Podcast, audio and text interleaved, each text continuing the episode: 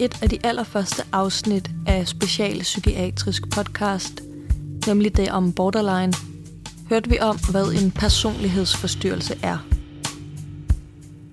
Definitionen har vi fra det, der hedder en diagnosemanual, som beskriver både mentale og somatiske sygdomme. I Danmark bruger vi WHO's internationale diagnosemanual, den vi kalder ICD. Det står i øvrigt for International Classification of Diseases. ICD er netop blevet opdateret og er trådt i kraft i sin nyeste form, version nummer 11. Det har blandt andet betydning for personlighedsforstyrrelserne og jo altså herunder borderline-diagnosen. Derfor vender vi i dag tilbage til borderline og de andre personlighedsforstyrrelser og ser på, hvad det nye er, vi skal forholde os til i forbindelse med udgivelsen af ICD-11. Vi får også en kort gennemgang af diagnosemanualens historie og hvordan den fungerer. Jeg hedder Helene Hansen, og til at føre mig og jer sikkert igennem denne lange og komplicerede manual og dens historie, har vi besøg af Lin Duong, som er overlæge og psykiater på Skovhus Privathospital, som også er en del af Grand Recovery and Health-koncernen. I februar holdt Lind et webinaroplæg om netop borderline og ICD-11, og denne podcast-episode er en lidt kortere version af det, vi lærte den dag. Her kommer Lind. Hej Lind, og velkommen tilbage. Jeg øh, glæder mig til at få en hurtig gennemgang i dag, og så ser vi, om det, øh, om det giver lige så god mening, som det gjorde sidst. Vil du ikke starte med kort og fortælle, hvad er ICD? Jo, og tak for invitationen i øvrigt. Det er altid en fornøjelse for mig. Øhm, og altid rart, at øh, der er nogen, der er interesseret i den viden, jeg har, for at hjælpe vores patienter i fællesskab. Så øhm, det glæder jeg mig også til. Men øh, det er vigtigt at få den her fælles forståelse for tingene, at have samme sprog, så det giver rigtig meget mening. Øh, ICD-10 er jo sådan en forkortelse, og vi, vi siger det egentlig uden at, at tænke over det, men det står faktisk for International Classification of Disease, så det er jo sådan et meget smukt engelsk begreb. Så det er, det er hvad selveste ICD står for. Og så øh, opererer vi også med tal, øh, og, øh, og det er derfor, jeg hører det her ICD-10 og ICD-11. Det betyder simpelthen, det er de forskellige versioner. Og ICD-10, ja, det er jo den, vi har brugt i mange år. Det er den version, som vi har brugt i længst tid. Og her er der kommet en ny version, der hedder ICD-11, så det er forskellige versioner. Og hvad står der? Hvordan bruger man en, en øh, diagnosemanual som, som læge? Altså, øh, i forhold til øh, min præsentation, så, så synes jeg, vi måske lige skal gentage den historiske udvikling af det her med klassifikationssystemer, fordi øh, vi mennesker har altid haft en interesse i at kategorisere, øh, strukturere, og det er det samme her. Øh, man har i helt gamle dage, det vil sige i det gamle Grækenland, faktisk forsøgt at lave en form for struktur allerede der. Øhm, men det er egentlig først her omkring, altså det er faktisk øh, efter middelalderen, man begynder at blive mere struktureret, øh, og faktisk først efter oplysningstiden. Og udgangspunktet er, at man fandt ud af, at folks velfærd var øh, betydningsfuld for, for staten, øh, og så begyndte man at tænke på, måske skal man se på, hvad er det, der gør, at folk går bort. Så det har været den første intention om at registrere med henblik på at forhindre dødsfald. Øhm, så der kom øh, sådan en, en registrering af de her øh, ting, der kunne forårsage død. Men øh, det var jo lidt for sent, når man var nået dertil.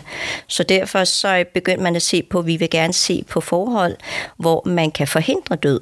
Og det vil sige, så ser man jo på sygdom, og, øh, og, og man begynder at se på profylaktiske forhold øh, for sygdom. Øh, og det her ICD-systemet begynder at få sit, øh, sin udfoldelse, øh, og det er altså ikke så længe siden, det er måske et par hundrede år siden, det begynder at, at forankre sig og formelt faktisk fra 1900-tallet. Øh, I starten, der var det registrering af situationer eller konkrete sygdomme. Og det var egentlig mest på det fysiske område. Psykiatrien kom først meget, meget senere, og der var det også grupper og diagnostiske, skal man sige, grupper. Øh, det var ikke særlig brugbart for alle. Øh, og det viser sig også, at den her meget uspecifikke måde at kategorisere på gav uenigheder. Øh, så hvis man så på... I læ- altså blandt læger? Blandt læger, ja. ja. Øh, og det gjorde, at når man så skulle forske, så var der faktisk nogle nationale variationer. Øh, og øh, så fandt man ud af, at det var ikke bare nok at kalde dem for en overordnet diagnose. Vi blev nødt til at se på, hvordan definerer vi de her kategorier. Altså, hvordan kategoriserer man de her sygdomstilfælde eller tilstande? Og så begyndte man at kigge på, ja, vi, vi laver nogle krav, vi laver nogle øh, kriterier, og, og, og det kom ret sent. Øh, og på baggrund af det, så har vi jo, og, og vi så lige må gå tilbage og sige, altså ICD 8, 9 og 10 er dem, der er mest differentieret. Hvad mener du? Det betyder, at hvis man tager de forskellige versioner, så er det, og skal jeg lige faktisk være helt... Hvis du mener, de er forskellige fra hinanden, det er der, hvor der sker størst ændringer imellem dem? Ja. ja. Det er faktisk fra ICD 9, at der sker noget helt konkret. Fra 8 og 9. Øhm, I Danmark bruger man aldrig den version, der hedder 9. Så det er faktisk, vi går fra direkte fra 8 til 10. Øh, men der, der begynder man at have de her kriterier, inklusionskriterier, hvis man gerne vil have, øh, at den her tilstand skal, skal hedde en depression, så skal der være det her, det her, det her. Man opstiller nogle varighedskriterier, der må ikke være det her, det her.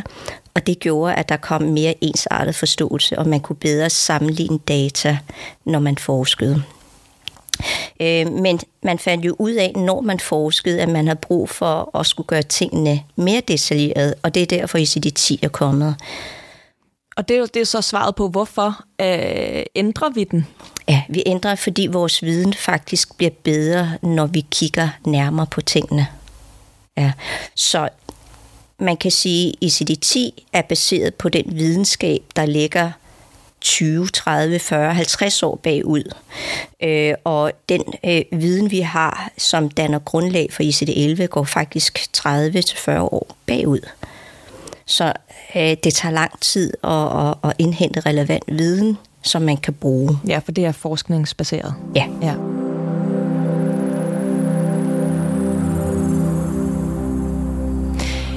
Så i dag kigger vi jo nærmere på personlighedsforstyrrelsen. Vi kan ikke kigge på hele ICD i, i én omgang. Kan du sige noget om, hvordan i godsøjne personlighedsforstyrrelserne fungerede før? Øh, man har altid haft en oplevelse af, at personligheden var, var af betydning for at differentiere mellem øh, psykiske tilstande. Øh, men det er faktisk øh, ret sent i ICD-10's historie, eller ICD's historie, at man inddrager dem i de diagnostiske kriterier. Den første sådan rigtig gode beskrivelse af en af det, det, der hedder den emotionelt ustabil personsforstyrrelse, kom i 1938. Men øh, det er langt, langt senere, omkring 78, at man faktisk siger, at det skal være en konkret diagnose. Så der går mange år fra, at der er nogen, der ser nogle mønstre, til at de bliver effektueret i en praksis. Øhm, hvis jeg må knytte en, en kommentar til, hvad forskellen er mellem ICD-10 og ICD-11, så beror det jo på, at den forskning, man har inden for øh, emotionelt ustabil eller borderline-diagnosen, øh, har givet nogle små ændringer i grundopfattelsen af det, men ikke mange ændringer i forhold til ICD-10 og ICD-11. Ja, kan du uddybe det? Hvis vi skal sammenligne ICD-10 og ICD-11, så er der sket en radikal ændring i den forståelsesramme, man har af overordnede personlighedsforstyrrelser. Øhm, I ICD-10, der går man ind og definerer, om vedkommende har en overordnet personlighedsforstyrrelse. Og det ser man øh, på forskellige dimensioner. Når man har konstateret, at patienten har en sårbar personlighedsforstyrrelse, går man ind og differentierer mellem undertyper af personlighedsforstyrrelser. Og dem har man et, øh, en, en del af. Det, der sker i ICD-11, det er, at man har sagt, at de her undertyper, som findes i ICD-10, har ikke nogen praktisk betydning. Okay, det er jo markant. Når man, det altså er, før der var det jo splittet op i, ja, vi kender den emotionelle her ja. borderline, og så for eksempel øh, sådan noget, som man før i tiden kaldte psykopati. Altså det er ja. jo så, så bred den er, ja. kan man sige. meget, meget bred. Det fjerner man fuldstændig. Ja. I stedet har man valgt at se på, hvordan afspejler øh, kategorisering måske nogle øh, manifestationer som sagtens skal have biologisk forankring. Altså for eksempel har man defineret øh, fem undergrupper i stedet for, som bærer præg af, øh, hvordan ens følelsesliv fungerer, i stedet for at, at, at se på øh, de her undertyper, som er præget af adfærd. Øh, men der er en arbejderbej, det er den kliniske øh, begreb for en borderline-diagnose har man fastholdt. Okay.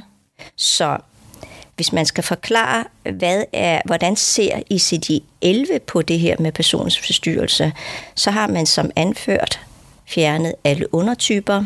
Man har i stedet kaldt øh, for dimensionsmanifestationer, altså dominerende træk, dem har man kaldt for, for sådan som negativ øh, følelsesliv, øh, vanskeligheder med tilknytning, øh, oppositionel tilgang, øh, det her med tvangspræget personlighed, øh, og så har man kaldt det for en borderline øh, undertype, som man har holdt fast i, den her borderline undertype. Som den eneste simpelthen? Ja. Hvad så med de andre? Hvis vi lige de er fjernet. Og så siger man bare en personlighedsforstyrrelse. Ikke af nogen type ikke undertyper, Nej. men dominerende træk. Okay. Så man stiller diagnosen på samme måde ved at sige, at der er nogle øh, personlighedstræk, som gør, at man er sårbar i relationer, de er vedvarende, de skaber vanskeligheder i forskellige relationer, man har vanskeligt ved at, at arbejde, eller man mister funktionstab, eller man har funktionstab, og så går man ind og definerer, hvor hårdt er de ramt af det her. Så det er altså også en forskel mellem ICD-10 og ICD-11. Det er, at man øh, stiller en øh, de grundsymptomerne fra en personsforstyrrelse, så går man ind og definerer, hvor hårdt er de ramt. Mm. Og det er nyt. Ja. Det er nyt. Når man så har gjort det, så går man ind og beskriver dominerende mønstre. Så vi går fra undertyper til dominerende mønstre. Så overordnet set, hvad betyder alt det her for borderline-diagnosen? Jeg, jeg synes, det har været en meget øh, spændende udvikling, og, øh, og som jeg sagde før, øh, har man jo lavet øh, radikal, øh, radikale ændringer i forhold til forståelse af forstyrrelse i CD11. Det, der er, er forunderligt, det er, at det her emotionelt ustabil forstyrrelse har man fastholdt af alle de undertyper, der har eksisteret i CD10. Øhm, det betyder, at den konsistens og den verificering, der har været af de kliniske billeder, har været holdbart. Ja, så, det er den eneste, man har beholdt. Ja, de, og undersøgelser har for eksempel vist, at der, det er sjældent at se en type af personlighedsforstyrrelser. Hvis man har en, har man ofte andre undertyper også. Okay. Så, så det er faktisk ret svært at finde patient, der for eksempel kun har dependent øh, personlighedsforstyrrelse, eller kun har en borderline. Øh, men det skal jo også sige, at en borderline er en undertype af den emotionelt ustabil personlighedsforstyrrelse. Øh, og det er måske øh, utopi, at man kan sige, at vi mennesker, vi, vi kan putte sin bus. Øh, så, så der, der er noget om snakken, der er noget om, at øh, det, det her kliniske billede, der blev beskrevet i 1938, er faktisk et, et billede, som, som måske kan findes ude i virkeligheden. Øhm, og øh, det er der rigtig meget undersøgelser, der understøtter. Så øh, det er interessant, at borderline-diagnosen har eksisteret og fastholdes i ICD-11. Ja, så man kan sige, det, det korte svar på spørgsmålet det er, at der er ikke nogen stor betydning for selve borderline-diagnosen som den eneste. Det er faktisk alle de andre personlighedsforstyrrelser, der er øh, forsvundet. der er forsvundet. Ja, ja, ja, der er enkelte små finesser. Der er enkelte små ændringer, men det samlede billede, vil jeg sige, er det samme. Okay. Ja. Hvis vi lige kort kan runde det, hvad, hvad betyder det så for de andre personlighedsforstyrrelser? Hvad hvis man sidder derude og har fået en diagnose på for eksempel en dependent personlighedsforstyrrelse? Så forsvinder den kasse nu? Ja, men der er jo faktisk øh, et, et mønster, som man sagtens kan, kan karakteriseres med. Så man kan stadig, altså det er stadig de samme træk, man ser.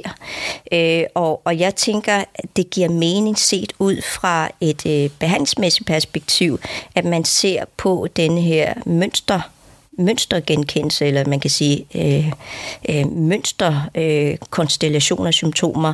Og jeg tænker egentlig også, at det på sigt vil kunne give bedre behandlingsforløb for de patienter, der har svære symptomer. Men det er der, så det forsvinder ikke helt.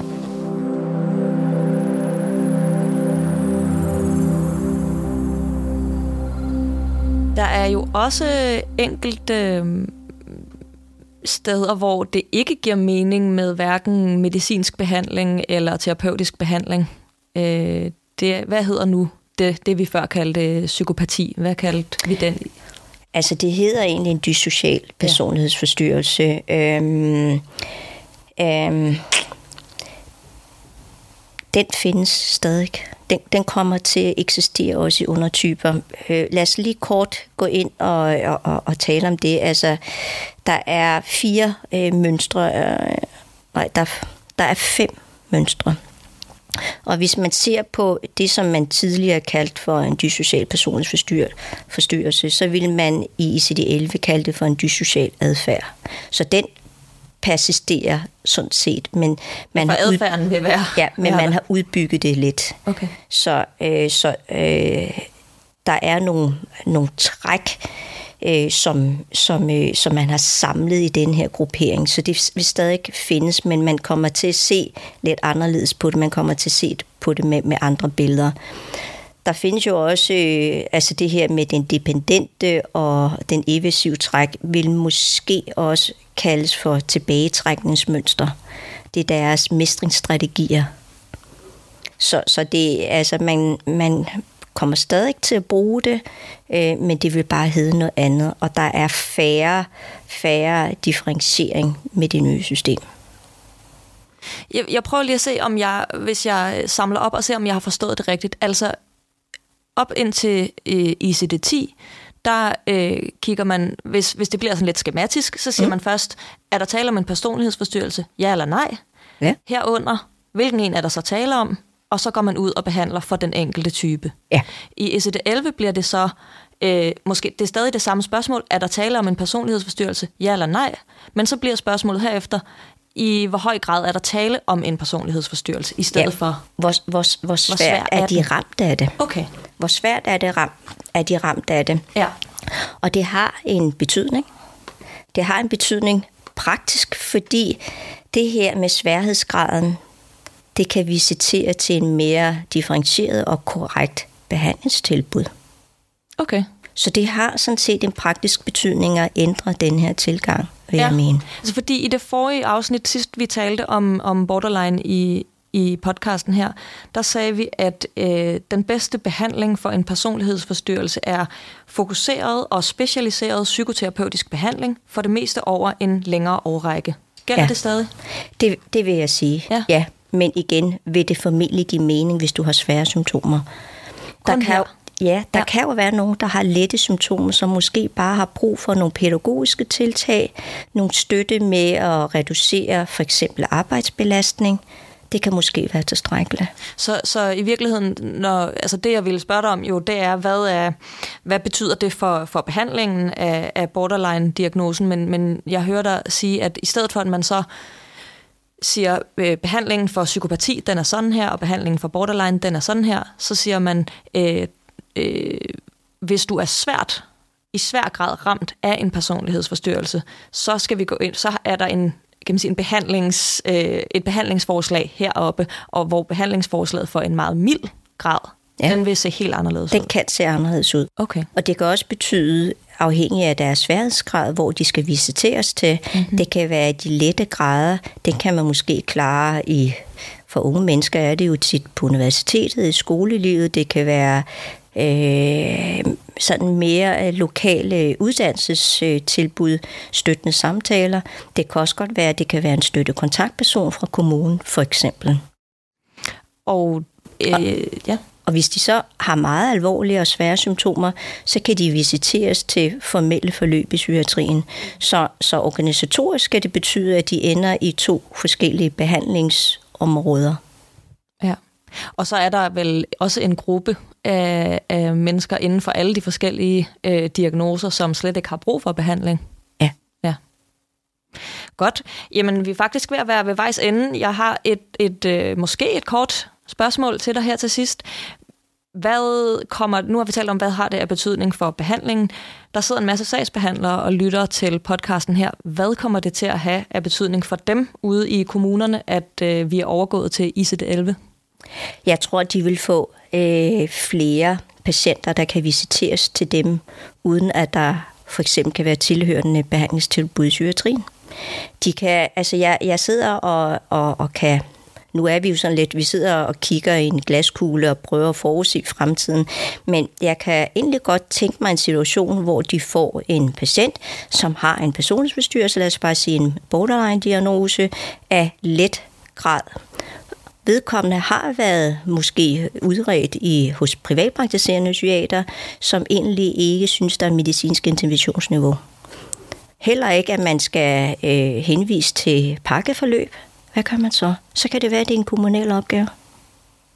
Og det kan jeg godt forestille mig. Og, og hvad gør man så? Så, ser man, så skal man alligevel se differentieret. Man skal alligevel se på, øh, hvad er det for nogle ting, som generer dem, og på hvilken måde kan man støtte den. Så man skal stadig se det individuelt. Og, øh, og det kunne for eksempel være, hvis, hvis, der, hvis der er en patient, som har en let øh, borderline, og som beror på, at øh, de er belastet af, at de både skal gå i studie på normeret tid, kan man så se på et forløb, hvor de kan få nogle skånehensyn, det vil være en kommunal opgave, for eksempel. Ikke? Det kan også godt være, at man starter et STU-forløb, kan man så se på en anden måde at afholde det på, fordi de har den sårbarhed. Så på en måde vil det være en positiv forandring for sagsbehandlerne? Det tænker jeg, det vil være. Det tænker jeg, det vil være, at, at øh, man behøver ikke altid at, at sætte alle over den samme øh, bar, skulle jeg sige. Øh, men men øh, differentiering gør også, at man måske kan udnytte ressourcerne optimalt. Øh, nogle gange så oplever man, at, at hvis man er for dårlig til at identificere, hvor svære de er, så skal de igennem mange behandlingsforsøg, før de når dertil. Øh, og der tænker jeg, at hvis man øh, til gode se deres behov tidligt, så undgår man måske også en forværing. Så, så der er også tidligere intention, øh, men, men, øh, men også en mere differentieret hjælp.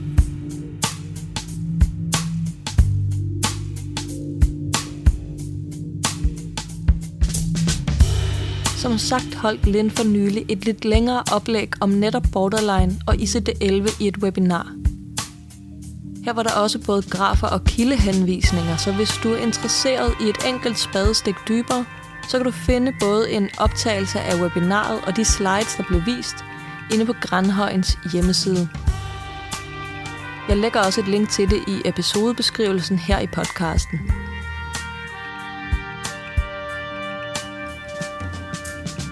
Det her afsnit bliver hermed afslutningen på den første sæson af Specialpsykiatrisk Podcast. Det er ikke fordi, vi vil holde en lang pause, men vi brygger lidt på et par nye formater, som får lov til at komme frem i år. Jeg håber, I vil fortsætte med at lytte med. Husk, at du altid kan sende kommentarer på eksisterende afsnit og idéer til nye på podcast rh.dk. Tak for i dag.